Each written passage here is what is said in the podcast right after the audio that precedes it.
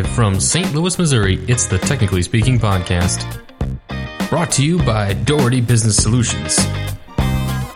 Get ready, because it's time to talk nerdy on the Technically Speaking Podcast. Welcome back to the Technically Speaking podcast. I am your cruise director, John Hartman, um, pushing the buttons and uh, asking the questions, the tough questions. We're going to put these Agile people to the test, I guess. Um, we are here at the Agile Midwest Conference. I don't know if I just said that or not, but um, this is a lovely. Uh, a lovely convention center. This this uh, this conference has actually grown quite a lot um, from from even just last year, and um, the, the the the level of speakers, the amount of speakers has grown, and uh, such. Uh, such as that, uh, Shahzad is joining me across the table. Um, he's a senior manager at Cerner Corporation. So, uh, welcome to the podcast, Thank you. Look, listen to that applause.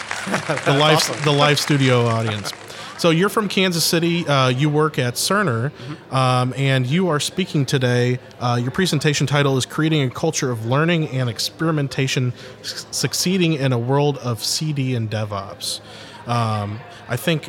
Uh, so that's a mouthful, a little bit. So, Yeah, Um, so unpack that a little bit for us, and, and kind of talk about uh, the importance of this and how this fits in, kind of, uh, with the other uh, the uh, the other uh, agile uh, practices. Yeah, so um, really the motivation of this talk came from my own personal experiences. So at Cerner, my team and uh, the teams I work with, we have been going through a journey of really embracing DevOps practices and uh, want to get in really streamline on continuous delivery.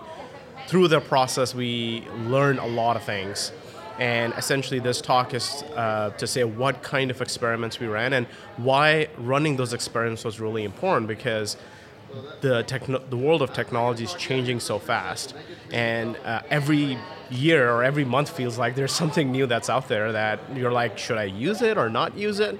Uh, so the purpose of this talk is like kind of a, a real world example, real experiences uh, from from Cerner that we uh, experiments we ran that help us quickly learn whether something is applicable, something we should use, or something is great but maybe not today kind of deal. So Yeah. So do you feel like Cerner has has shifted and just business in general has kind of shifted this mindset of uh, it's okay to fail as long as we do it with a purpose and we do it quickly and we learn from it? Is that Yeah, absolutely. Uh, yeah, it's uh, it's been uh, it's been over the years. It's not something that just happens overnight. Obviously, sub, such culture shift takes a while to uh, take hold. Uh, but that's definitely we're heading towards where this uh, culture of experimentation is very much expected, not not even just encouraged, but expected that you are going to run some experiments, and they will fail, and that's fine as long as we learn from them and next time do it do something better. So you, you're t- you're going to be talking about kind of giving people a roadmap for how to get, you know, to that point where, uh, um, where there, where there, uh, the the culture is one of experimentation and one one of learning.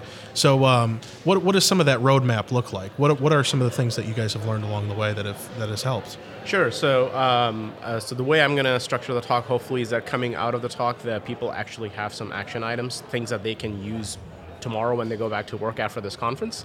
Um, so, some of the thing is like one thing we started doing uh, about in 2014. We started running uh, internal hackathons. So, Ship It, we call them Ship It Days. Uh, they were inspired by Atlassian. We saw what they did, and some of our teams who were running it on their own, like every other Friday or something like that, we organized it into more of a wider effort. And uh, the idea is that we run it during the week and that it's a work event. Uh, it's not something on the weekends or something.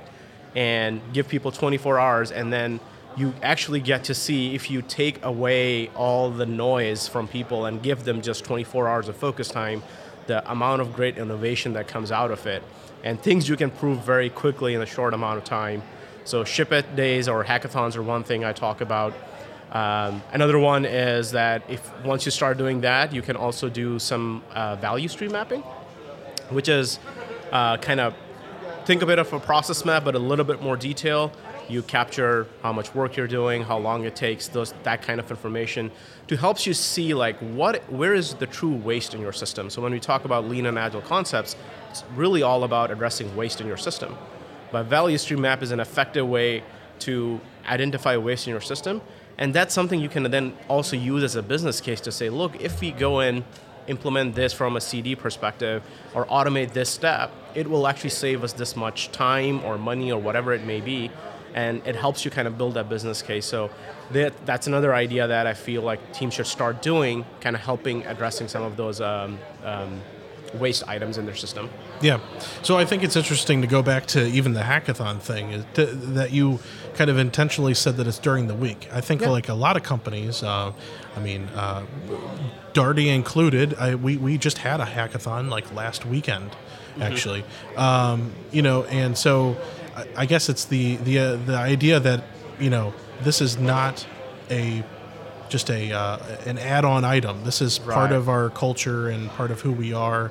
And so so so is there a a benefit, you know, in your mind to specifically making this um, part of the work week? Yeah, absolutely. Uh, I personally believe because I mean, all of us have. Uh, I shouldn't say all of us, but quite a few of us have kids and you know families um, that we are working with.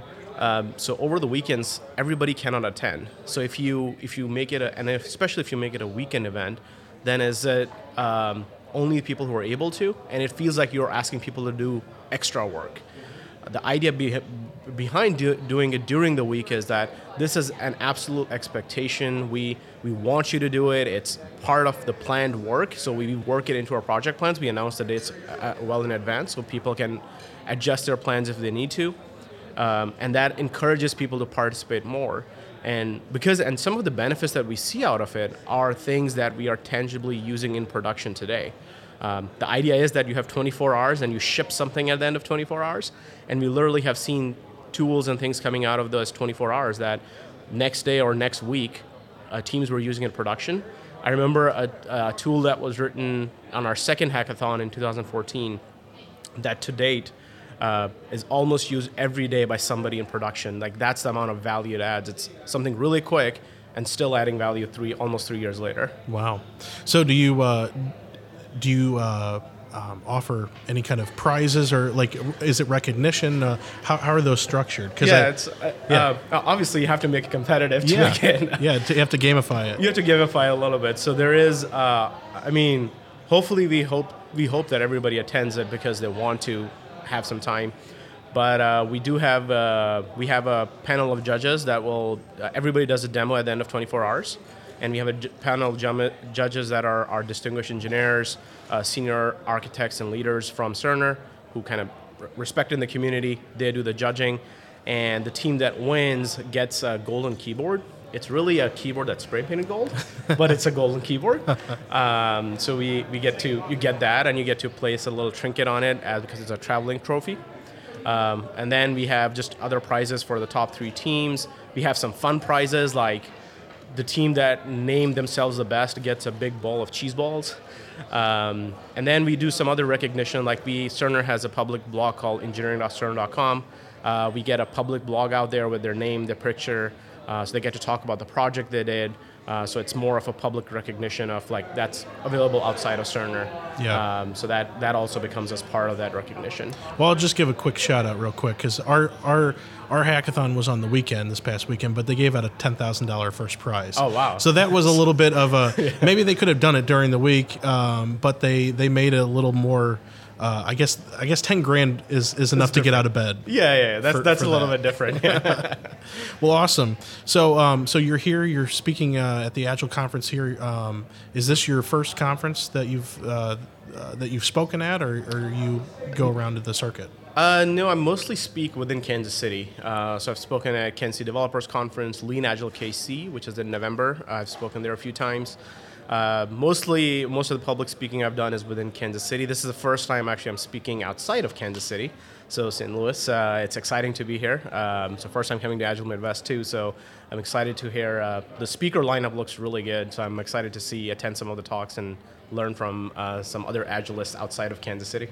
Yeah, so it, it's interesting. I think uh, we've I've mentioned it in a in a podcast previous to this is of, of that you know Agile has kind of um, brought together a lot of different types of people now. So you get to these Ag- Agile conferences. I mean, maybe so you've been doing I, I see Agile since like 2009. So Yep. that's that's a pretty long time. And back then it was what just probably software developers back then. Yeah, yeah. And now you got you've got improv people here. You've got you know, there's a guy doing one on hip hop and agile.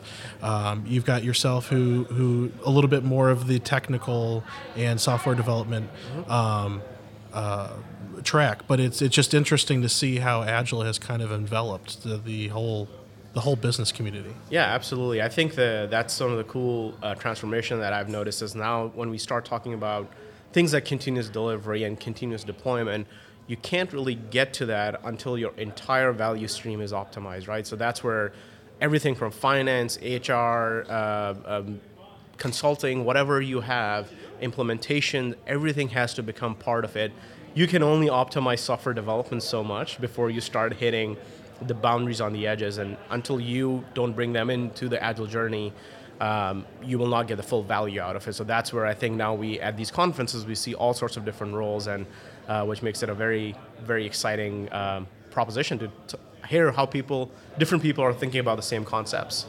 So. Um, to shift gears a little bit, I want to talk about an interesting project that you're involved with. Uh, um, so, our crack team of researchers found that you uh, you graduated from uh, University of Michigan, and while there, you were part of the the solar car team. Yep. Um, did you guys employ agile practices back then, and, and what was that like? Uh, so this was, uh, oh, I think back in 2003 that I was part of that team. uh, so this is when I was at, at University of Michigan. Uh, they have because it's a student-run team, uh, and I was part of that team. Um, I honestly don't know if he used Agile much. Uh, we did have smaller teams, so the Solar Car team was quite big with different departments and stuff. Um, so I was part of the strategy team, and we were a pretty small team, and we used to work, meet, and do together in chunks. So I think we were unknowingly applying agile practices. Yeah. Um, but it was it was really exciting. I do want to give a shout out to them because they're right now competing in the World Solar Solar Challenge in Australia, and as of last night, they were in second place. I haven't checked today That's where they, awesome. have, they have reached today, so I think they were a day or two away from finishing. So hopefully they'll win. Yeah, you would think, uh, you know, with Michigan and kind of having the auto industry up there, that uh, that maybe you have some good sponsorship or something like that. Uh, I imagine that. Th- They do. They I think they work with all the GM and Ford, all of them, to kind of work with different aspects of the solar car, and they have all, a lot of other sponsors too. So, Well, that's awesome. So, Shahzad, I, I, uh, I appreciate you coming on the podcast uh, today and talking a little bit about uh, about w- offering your insights and, and your unique perspective. If people uh, want to get in contact with you, uh, they, they, they like your ideas, they want to find out a little bit more, how would they get in contact with you? sure. Uh, I mean, you can reach me through my Twitter handle. It's um, at m under Shazad under Z, as well as if you can contact me via email. It's shahzad.zafar at cerner.com, and I would be happy to answer any questions and uh, collaborate. Awesome. Well, Shahzad, I appreciate you coming on the podcast again. Um, good, good, uh, good luck in your talk later this uh, this morning or this afternoon, and uh, and we'll talk to you guys soon. All right. Thank you very much. It was very exciting to be here. Thank you for listening to the Technically Speaking podcast. Get involved with the show by following us on Twitter at SpeakTech or like our page at facebook.com slash SpeakTechPodcast. If you have suggestions or questions related to the show, or would like to be considered as a future guest, send feedback and inquiries to hey at SpeakTechPodcast.com.